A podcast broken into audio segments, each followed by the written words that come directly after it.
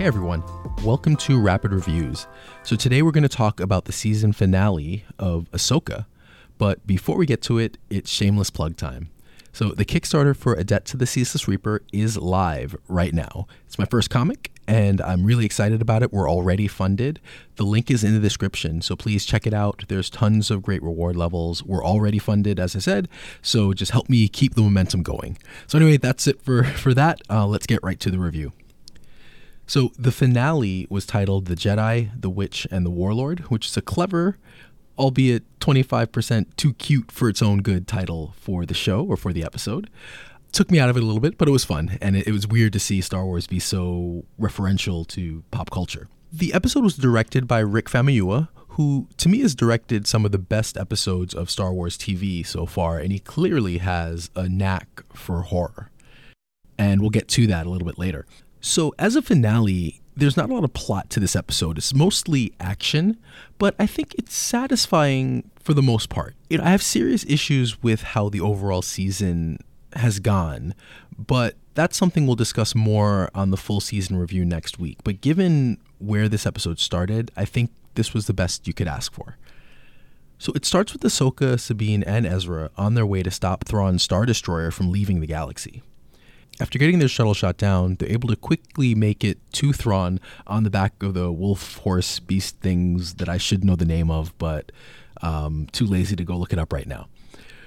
When they arrive, they encounter a bunch of stormtroopers, and as usual, the stormtroopers are easily dispatched. But then this is where the show dives into territory that live action Star Wars hasn't before. Thrawn is able to get the Night Sisters to resurrect the stormtroopers as basically zombie stormtroopers.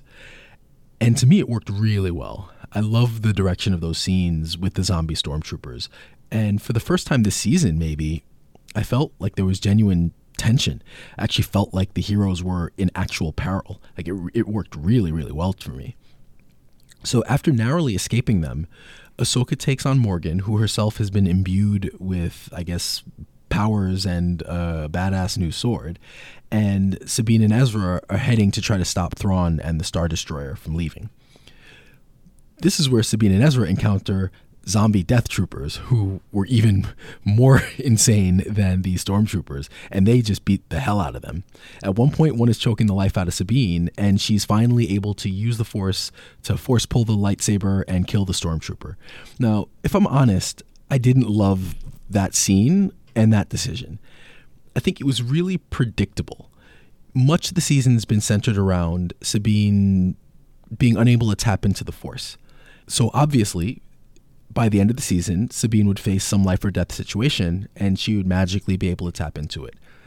And I kind of wish they didn't do that. I, I wish they kind of zigged where they should have zagged, or, or however I would appropriately use that phrase. First, it would have subverted expectations. And more importantly, it would give the show a chance to teach that there's more to being a Jedi than just the ability to wield the Force. And it would have been unexpected. There was even a moment during the episode where Ahsoka mentions that there's more to being a Jedi than just being able to wield a lightsaber. So I feel like there was there was territory they could have gone with it by maybe delaying at least Sabine's ability to wield the Force. And again, it was just a little predictable. So I kind of wish that they didn't go that route, but they did. So, after dispatching the stormtroopers, Sabine is able to use her newly found force powers to then help assist Ezra in jumping into the Star Destroyer. Now, not going to complain too much, but if I was Ezra, I don't know that I would have trusted somebody who just figured out their ability to use the Force in that moment. But okay, whatever. I'm not going to harp on it too much. So then another interesting thing happens from a storytelling perspective that was a little perplexing to me. Early on in the season, Sabine has a choice to make. She has the orb that has the directions to Thrawn and Ezra, and she has a choice. She can give it to Baylan and allow them to probably bring Thrawn back to the galaxy, but also possibly see and and save Ezra. Or she could destroy it and save the galaxy from Thrawn, but also lose any chance of finding Ezra. So she makes the choice to give it to Baylan which we're supposed to understand is the wrong choice or, or is, is a choice she should not have made. And so part of her character growth would then be making a different choice later on. So in this case, she risks the galaxy to save a friend So we would expect later on that she would make a different decision. So in this moment, she has a choice. She can go with Ezra and help him save the galaxy from Thrawn, or she could save her friend. And in this case, she makes the same decision. She stays to help Ahsoka. And so to me, it shows then no character growth because she didn't make what would be the mature decision and, and not the kind of, I guess, emotional decision. I guess another way to look at it is throughout the season, there's been this issue of Sabine and Ahsoka separating. Ahsoka kind of abandoned Sabine's training. They, on several occasions, separate. And it's constantly brought up that they sh- are better together. So maybe the alternative view is just that it's she's making the choice not to leave Ahsoka. I guess you could look at it that way, but just either way, for me, I felt like it was a weird bit of storytelling uh, and that I didn't quite get, especially because for me, it seemed as if they were going a different route with this. Whatever the case, Thrawn makes it out and is headed to Dathomir. Ezra is able to Ezra is able to escape, and in a nice bit of fan service, he does so in Stormtrooper armor, which is a nice nod to Rebels, which there are plenty. He meets up with Hera in a moment that is supposed to mean something, and it does mean something to fans. But again, if you're a fan of Rebels, then that moment where Hera meets up with Ezra is great, and if you're not a fan of Rebels, uh, then it, it's probably not going to have the the weight that it's supposed to have. But again, that's something we'll talk about more next week. So we also get a little bit of Baylan and Shin. Baylan has found this giant statue that may be related to the Mortis storylines, as I've, I've read, or may or may not, but we don't really know what he wants or why he's there. And Shin meets up with a band of raiders, and we're not sure if she's going to kill them or join them or have them follow her.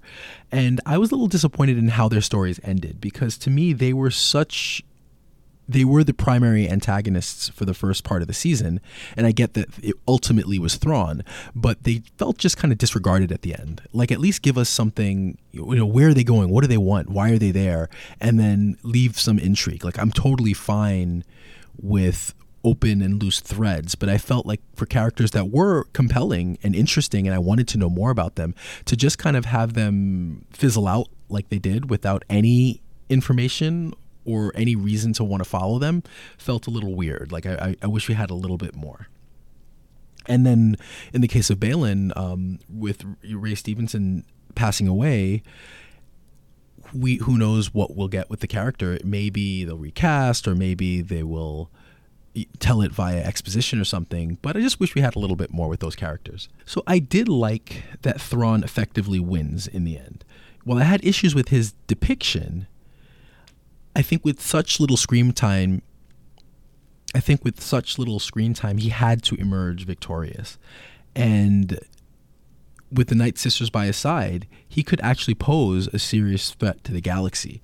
I think that if he had lost in the end, it would have killed the character because, as I've mentioned before, so far I have not seen the Thrawn that like I grew up to to fear in in books and so I don't think they quite did the character justice. So if he would have lost in the end, then that would kill the character. At least there's an opportunity to really showcase him as the character that I think he should be showcased as and as the real big bad for the Mandoverse moving forward.